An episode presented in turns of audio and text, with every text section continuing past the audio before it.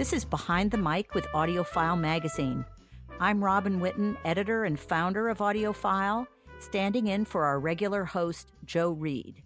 And today we're lucky enough to have narrator Heath Miller here to chat with us. Welcome, Heath. Hello. Thank you for inviting me. Well, we're just wrapping up the announcements of the best audiobooks of 2018. And for the last few weeks, we've been revealing the 50 audiobooks celebrated as the best of the best. It's a tough job because out of the 2,000 audiobooks that AudioFile reviewed this year, our curated selections are difficult to find, but when we get down to the best, these are great books and great listening experiences. Yesterday and again today, we're taking a fantastic turn through the best science fiction and fantasy of 2018. Heath is the narrator of Space Opera by Catherynne M. Valente. So, okay, Heath, what can you tell us about the story of Space Opera? Right. Well, uh, some clever person in marketing at Saga Press billed the book as The Hitchhiker's Guide to the Galaxy meets the Eurovision Song Contest. and I'd probably be hard pressed to do better than that uh, summation in terms of the, the tone of the book. In terms of the actual narrative, uh, rather than what the book reads like, it's humanity trying to do well enough in a very high stakes version of The Galaxy Has Got Talent so we don't all get wiped out by aliens. That's basically what it is. And of course, at a macro level, it's just a story of a musician having both a great comeback and also a very bad day at the same time. well, I understand that you have a bit of an inside track to this book before it even arrived uh, on your desk to be recorded. So uh, you've got to tell us that, uh, what the track was, and then what surprised you the most once you got to the recording.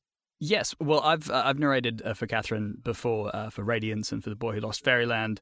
So yeah, I, have worked with her before. Uh, in terms of what surprised me, yes, I did this one in the studio I hadn't worked in before, so I was surprised at how hot the vocal booth can get. I must say, uh, it was February, I think, uh, in Maine, and uh, yeah, it was sweltering. So that was surprising. Uh, I was wearing shorts and a singlet by the third day. So, well, it was all the sound and lights you were bringing to the story. I think I tried to. Yeah. As to the actual book, I was surprised at how easy some of the bigger chunks of narration went in the book. If you look at the Amazon reviews, you'll see that the author didn't shy away from some pretty long comic sentences. Uh, but the tone was very familiar, so it mostly rolled off the tongue. I grew up with that kind of British humor. My father's from Liverpool. Uh, and he used to play Goon Show records and Monty Python records. So, yeah, it was all very familiar in that regard. That sounds like great preparation. I did do a fair amount of preparation for the book. I won't lie. There's a lot of character voices in the book, uh, and some of them work on the page in a way that requires a little thought as to how you do it in an audiobook. For example, E, the time traveling panda, he speaks in the book with what I think is called an attention deficit disorder dialect. So he repeats words, there's no spaces between the words, and all of that makes sense on the page. You look at it and it's immediately clear. But obviously, in a recording, you have to find out a way to try and represent that, which hopefully I, I uh, pulled off. But that's the great thing about recording science fiction and fantasy, like you say. You get to ask yourself, okay, so this creature has a chainsaw for a face. What does a creature with a chainsaw for a face sound like? uh, which is, you know, interesting and exciting. And of course, there's the more standard preparation. Uh, I had to dust off some of my accent tapes. There's quite a lot of accents in the book, some of which I haven't done before. Also, uh, actually, the names of the places and the races and the aliens in the book are all languages from the countries involved in Eurovision. That's kind of an Easter egg that the author put in there. So it did mean that I had to do a lot of research to find out how you pronounce the word for soil in Estonian or various other things. I didn't always stick to that pronunciation if it wasn't the best choice, but at least I um I tried to to find out at least. Uh, there is a scene or a chapter in the book where an alien talks to every single person in the world at once, which is a lovely idea. And to each person, because it's in their head, they sound different. They sound like a familiar voice of a waitress or a children's television presenter or their father. But of course, if I did a different voice for every person, it would be very confusing to the listener. So I just picked the one voice, which was a sort of Southern American waitress as remembered by Decibel Jones. Uh, but even with doing one voice for the alien, even apart from the alien, there are 37 different people in that chapter with at least one line, and most of them had specific geographic locations attached, like a farmer in Goa or an ad executive in Poland or uh, a record executive in Los Angeles.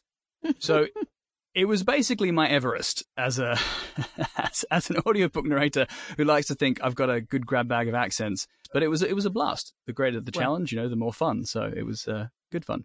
Well, as you see, this was uh, selected as one of the best audiobooks of the year. So that's fantastic. You know, uh, listeners will certainly have a chance to delve into all of these voices. But I wanted to just play a clip here to set the ground rules of some of the rules of this competition that is part of the story. So let's listen okay. to that. Special effects and stagecraft of all kinds are encouraged. However, no harm must come to the audience, the audience's families, or the linear timelines of any active spectators. 6. Please dress accordingly. That is, in the traditional costume of your people. But make it cool, all right? Give it a little showmanship. Make an effort. If you do not comply, your representatives will be sentenced to not less than six years of hard labour. We're not trying to run the trains on time in Drabtown here. 7. Please provide a written translation of your lyrics to the umpire. And no trying to show off by singing in Aloonsish. Stay in your linguistic lane. Your accent will always be terrible. 8. New compositions only. No sloppy seconds. Okay, so I do have to say that I admire what you're able to do with those character voices, which we're not quite seeing there, but also you've got the satire. It's terrific. So oh, what a you. listener's treat. Yeah, as I said, it was really a, blast to, to do. It was fantastic. And uh, Universal's bought the book actually, so uh, it was a privilege to get to be the first actor to do some of these characters before you know Bradley Cooper or someone is doing the voice of the Roadrunner. uh, if, well, great. If it works out that way. Great. Well, thank you so much for joining me today, Heath. Uh, oh, it's oh, really been a pleasure. And this wraps up our best audiobooks of 2018 podcasts. Remember, all the details of these titles that we've talked about are in our show notes. And next week, our host, Jo Reed, will return with our daily recommendations for great audiobooks. This has been Behind the Mic with AudioFile Magazine. Behind the Mic is supported by Hachette Audio. We're hosted by Jo Reed and produced by Jessica Lockhart. Robin Whitten, Michelle Cobb, Jonathan Smith, and Emily Connolly are contributors. Jennifer Dowell is our editor, and our music is William Ross Chernoff's Nomads four way. I'm Robin Whitten. Keep on listening.